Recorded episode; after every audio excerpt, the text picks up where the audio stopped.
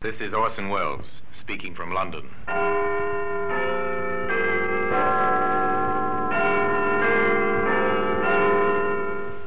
Here in the grim stone structure on the Thames, which houses Scotland Yard, is a warehouse of souvenirs, where everyday objects, a candlestick, a china doll, a broom, all are touched by murder.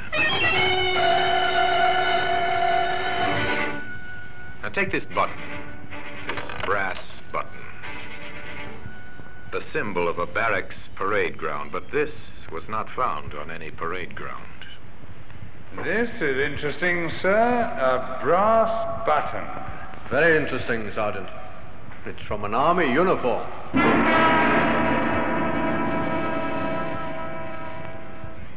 Today that button can be seen in the Black Museum.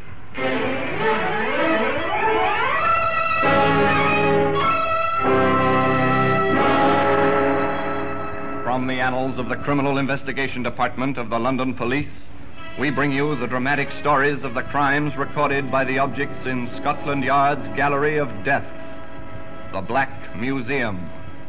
In just a moment, you will hear The Black Museum, starring Orson Welles.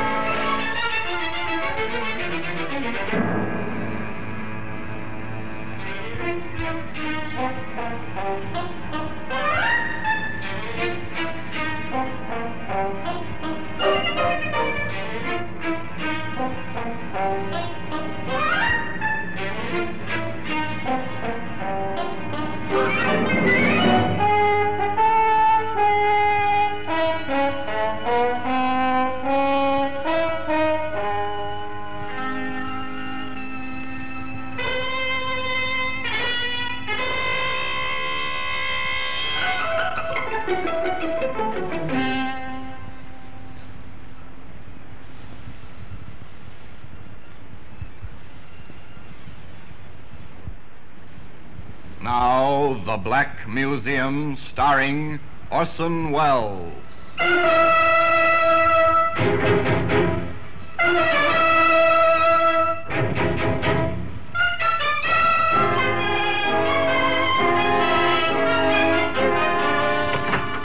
Well, here we are, the Black Museum.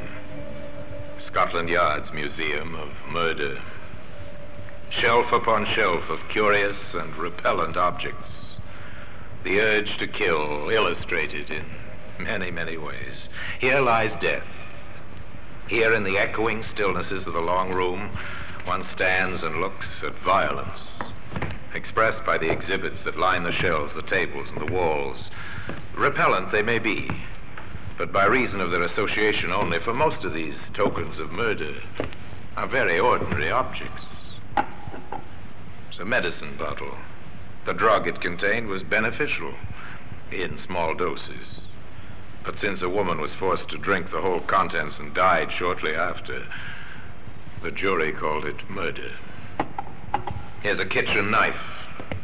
No household is without one, but this knife was not used solely for kitchen tasks. It was found embedded in a man's heart. Now, here we are, the brass button. It is. It's an innocuous, ordinary brass button. This was found near the dead body of a woman. But come back with me to the beginning of this story, to a day some years ago on the common outside the Kentish village of Wayfield. A girl was sitting beneath a tree, busily sketching. She was too engrossed to hear the approach of a young soldier until he spoke. Hello? Oh. Hello? Sorry. Did I frighten you? A little. I didn't hear you coming. Oh, I made enough row. You were so busy with whatever you're doing. What are you doing? Sketching. Can I see? You'll probably laugh. No, I won't. Show me. That's very good. Do you really think so? Well, it's fine. You must be the one they call the Swamp Girl. That's what they call me in the village. Huh. Poor, routine, dulled people. You don't like routine ways of living, do you? From what I've heard, you're something of a rebel. Am I? Hmm. You seem to know a lot about me. Oh, I've heard things. What kind of things? About how you live in an old shanty at the edge of the swamp and how you roam the common and sketch and paint. You're well informed. People talk about you sometimes. I was interested. And so you came down to see for yourself. Oh, what's the matter? Couldn't you find a girl in town? Don't say that. I wanted to meet you. To talk to you. And now that you have, will you please go away and let me work? Oh, you can work any time. I'll go away soon, if you're nice to me. Go now. I've no intention of being nice to you, whatever you may think. Come on. Get away. When you found out so much about me, you might have also found out that I'm not interested in men. Least of all, soldiers. That's not very kind. Come here. No. Go away. Come on here. No. No, please don't hurt me. No, please. No!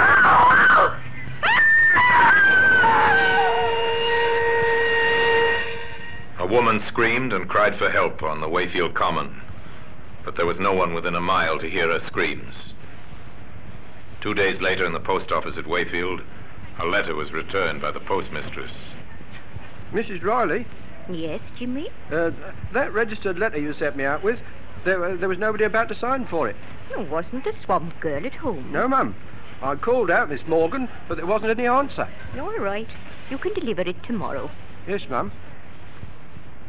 Her name was Jeanette Morgan, but people of the town called her the Swamp Girl because of her vagrant, strange way of living. The next day, Jimmy, the postal messenger, rode out on his bike to deliver the registered letter, but once again the Swamp Girl was not at home. Then on the way back, taking a shortcut, Jimmy found her. Miss Morgan! Jimmy saw only her legs at first protruding from a bush which had been meant to hide her. At first he thought she was asleep. But he didn't think so for long. She's dead! I've got to get the police!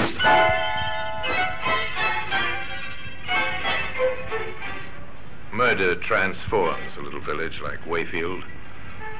All work ceases. The people gather in small groups in the streets to talk about it.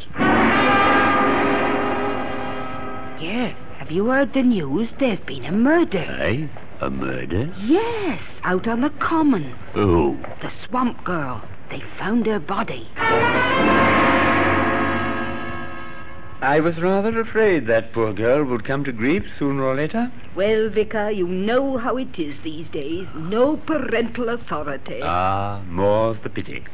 Be that as it may, the man who did it must be found.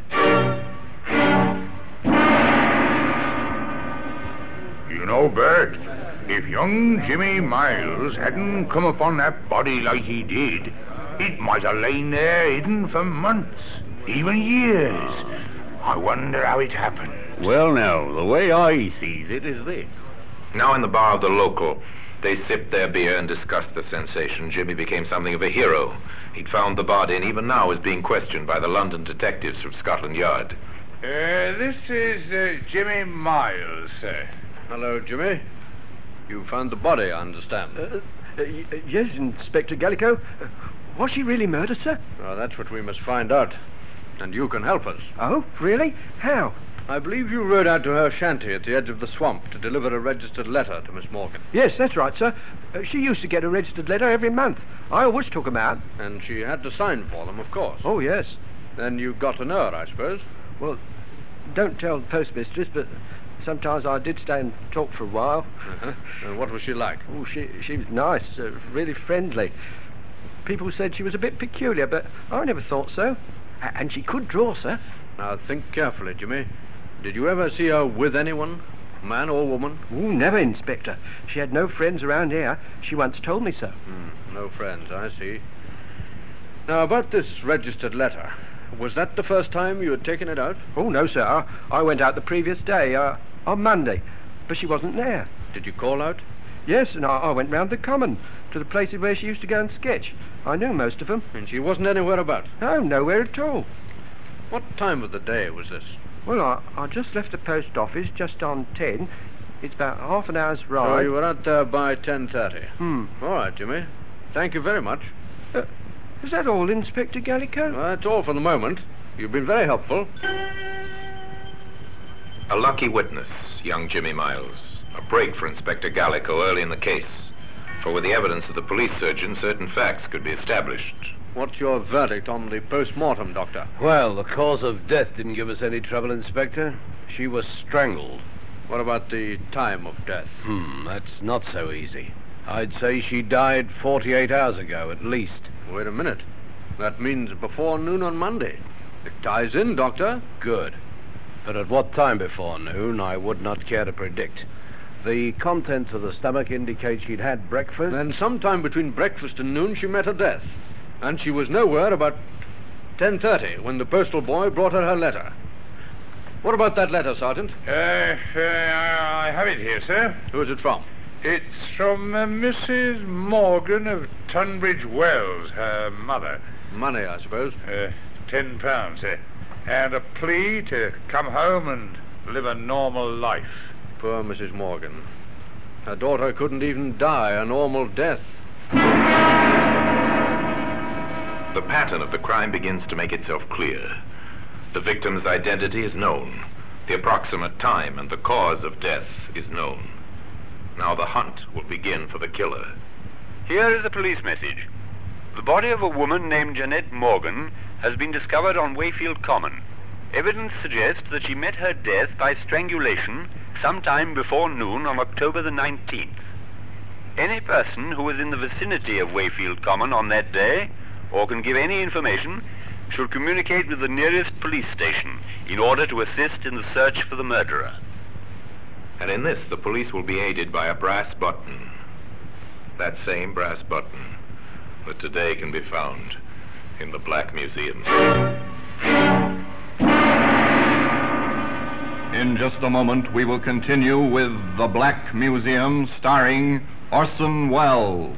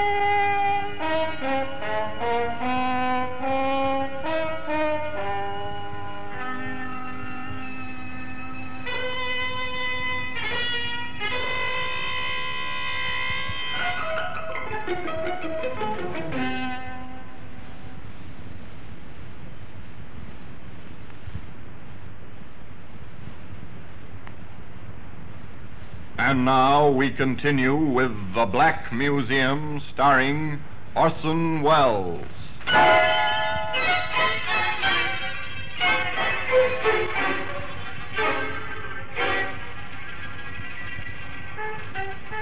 To a small cottage in Tunbridge Wells now go the detectives from Scotland Yard.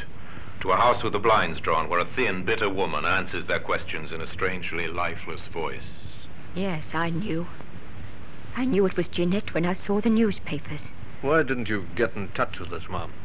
Well, I knew you'd get in touch with me if you wanted me. Besides, what business is it of mine?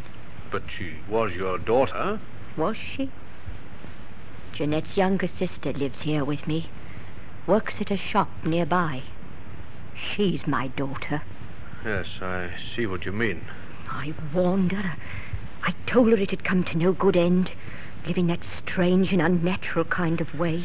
Mrs. Morgan, we won't trouble you any longer, but could you tell us, did your daughter have any close men friends? Men friends? Yes. Jeanette? I wish she had. But a boyfriend would have been too ordinary for her. She had to be different. She had to be the swamp girl. I'm sorry. Why did it have to happen to her? To me? Why? Why?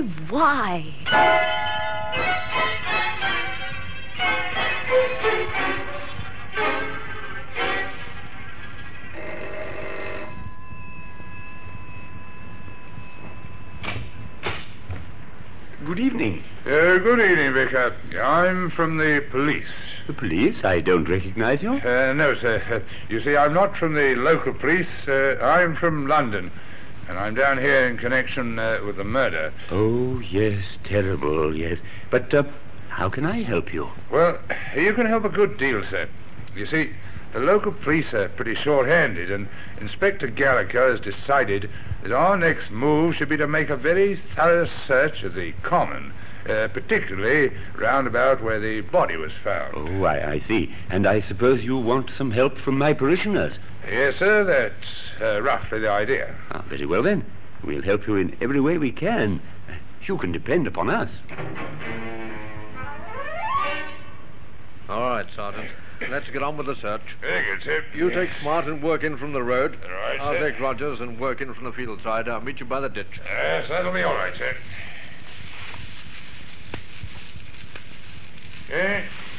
Here, sir. Here's a sketch, sir. It's a pencil drawing of that view across there, I'd say, sir. Yes, it is. Unfinished, too. She might have been working on it. What else have you got there? This is interesting, sir. It's a brass button. Very interesting, Sergeant. It's from an army uniform. Uh-huh. Where's the nearest camp to Wayfield? I believe there's one across the river, sir, about 2 miles away. Inspector Gallico left his sergeant in charge of searching the common and went to the army camp to enlist the help and cooperation of the commanding officer. Gentlemen, to see you, sir, from Scotland Yard. Oh, ask him to come in, will you, Captain? Yes, sir. Will you come through, please? Thank you.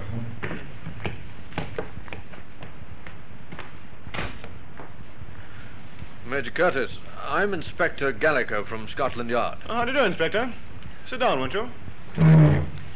Well, now, how can I help you, Inspector? I'm here to investigate the murder of Jeanette Morgan. Oh, the swamp girl mystery. Yes. Yes, tragic business. Major, not far from where the body was left, we found this... An army button. That's why I'm here. I see. Well, I'd be glad to assist in any way I can, but permit me to hope that it wasn't any one of my men. How many men are there in camp here, Major? Well, at the present time, our unit's strength is 120. We're an engineer section, as you may know. 120 men, huh? Mm-hmm. I wondered if any of them has a button missing from his tunic.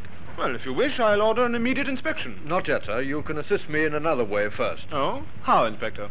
Well, I want a list of all those absent from camp on Monday morning. Oh, that should be easy. There's no leave on any week morning. If anyone was away from camp, it must have been for a special reason. Anyone at all, between the hours of 7 in the morning and 1 o'clock. Well, the adjutant can help us there. I'll get him to make out a list of all those away from camp on Monday morning immediately. The commanding officer was away a short time, and on his return he brought with him a piece of paper containing a list of names. He gave it to the London detective.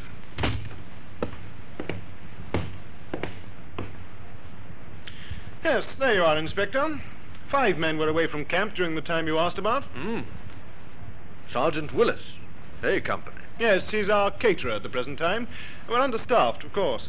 Sergeant Willis and Private Fields were in town with a provision truck. They were together? Yes, we could always check that with one or the other. I don't think I'm very interested in those two. Oh? What about Private Liston, B Company? Oh, he's the unit driver. I sent him into town shortly before noon. On a private errand. Shortly before noon, hmm? Well, that leaves 2. Corporal Paul Ferris? Oh, he's our mailman. He leaves every morning at 8 o'clock and drives the mail truck in to pick up the unit mail bag. From the Wayfield post office, I suppose? Yes. What time does he generally return? Oh, sometimes by 9. Though on occasions he has to wait for registered mail, you know. I've even known him to be held up as late as 11 or even 11:30. Would anyone know what time he returned on Monday? I'll find that out for you.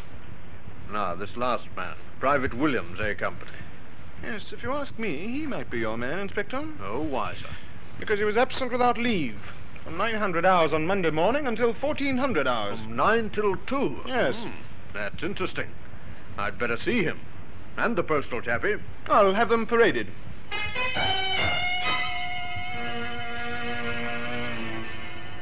Corporal Ferris? Private Williams? This is Inspector Gallico from Scotland Yard. He has some questions to ask you both. Thank you, sir. Corporal Ferris, we'll take you first. Yes, Inspector. What time did you leave camp last Monday morning on your mail run? At 800 hours, sir. And what time did you return? Well, if I remember correctly, the mail was brought round rather late that morning, Corporal. Yes, sir. I was just about to explain to the Inspector. I had to wait for several registered letters. What time did you actually return? Shortly before 1100 hours, sir. Thank you, Corporal. Now, Private Williams. You were absent without leave throughout Monday morning. Yes, sir. Are you able to give a satisfactory account of your whereabouts? I'd prefer not to, sir. Private Williams has consistently refused any explanation of his conduct, Inspector. Oh, that's rather unwise, Williams. If you have an alibi, you'll need it. This is an investigation into murder. Murder? I didn't do no murder. I was with me girl in Wayfield. Ah. What's her name? Hey, Susie Walker, 9 High Street. You asked her if I wasn't there. Oh, I didn't want to get her into any trouble, you understand, that's all. But murder? Oh, I don't know nothing about the girl who was killed. Honest, I don't. Well, we'll check your statement, Williams. I've finished with them now, sir. Corporal Ferris, Private Williams, dismiss. Inspector Gallico drove into Wayfield to number 9 High Street. Oh, no. Susie wasn't out with him that day. I remember it distinctly. She went over to see her girlfriend at Kenbury. Well, you can ask her yourself.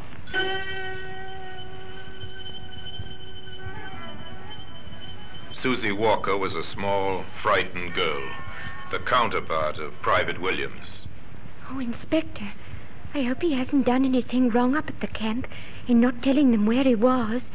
Oh, that'd be terrible. He wouldn't tell a lie, I know that. I'm sure of it.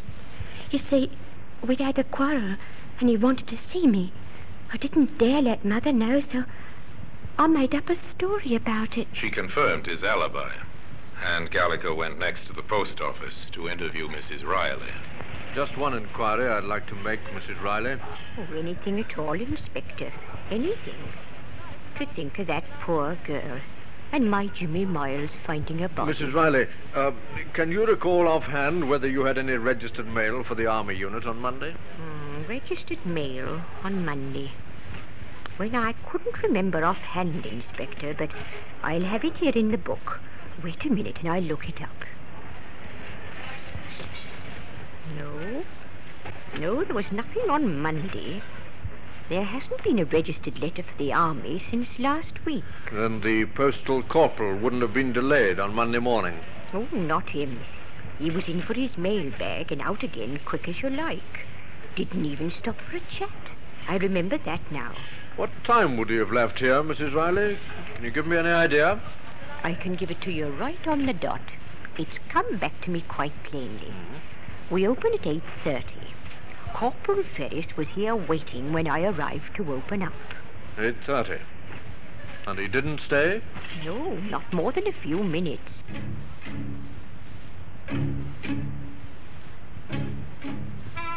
The inspector picked up Sergeant Worthington and together they drove back to the Army camp. A few orders from the commanding officer and Corporal Ferris was paraded once more and his gear searched. At the bottom of his kit bag they found what they were looking for. Here we are, sir. A battle jacket with one button missing. And it matches, Sergeant. Ferris? What have you got to say about this? This is crazy, sir. I don't know anything about it. She was sketching, wasn't she, Ferris? She drew a pencil drawing of you, isn't that so? You're bluffing. She didn't do any drawing of me. It was a landscape scene. A landscape scene, yes, so it was. And that fact has never been mentioned in any of the papers. Only the sergeant and I knew that, Ferris. And the killer. Paul Ferris was taken into custody, charged with the murder of Jeanette Morgan, the swamp girl.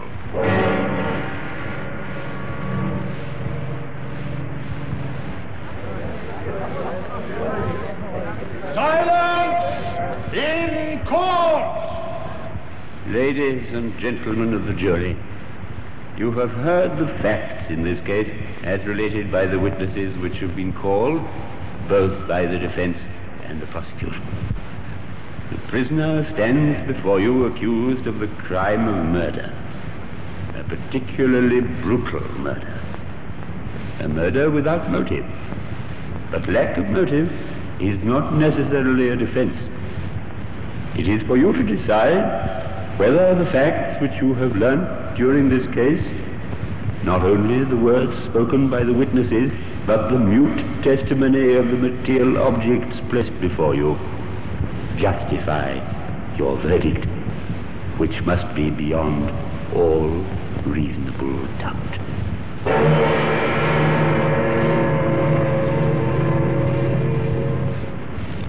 The brass button and a slip of the tongue led to his downfall. Today, that brass button occupies a place of honor in the Black Museum.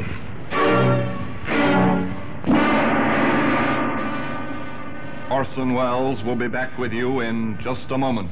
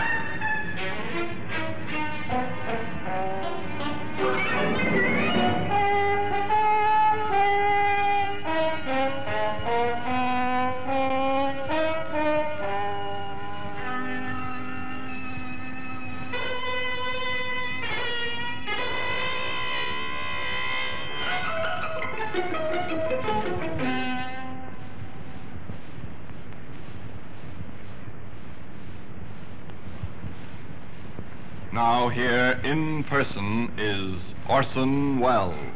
The picture was completed when the tracks of a vehicle were found some 50 yards away from the scene of the crime.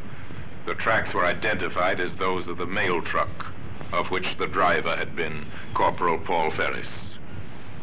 The defense did their utmost to prove insanity, but the jury were in little doubt that the man was sane, and that his advances repulsed, he'd strangled the swamp girl to death. They took 17 minutes to find him guilty, and the brass button which had led to his arrest was Exhibit A on the courtroom table, from where at the end of the trial and the pronouncement of the inevitable death sentence, it was taken to its present resting place in the Black Museum. And now until we meet next time in the same place and I tell you another story about the Black Museum, I remain as always obediently yours.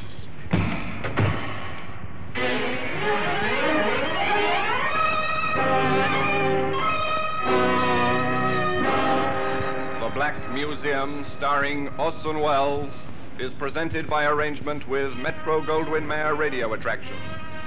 The program is written by Creswick Jenkinson, with music composed and conducted by Sidney Torch. Produced by Harry Allen Towers.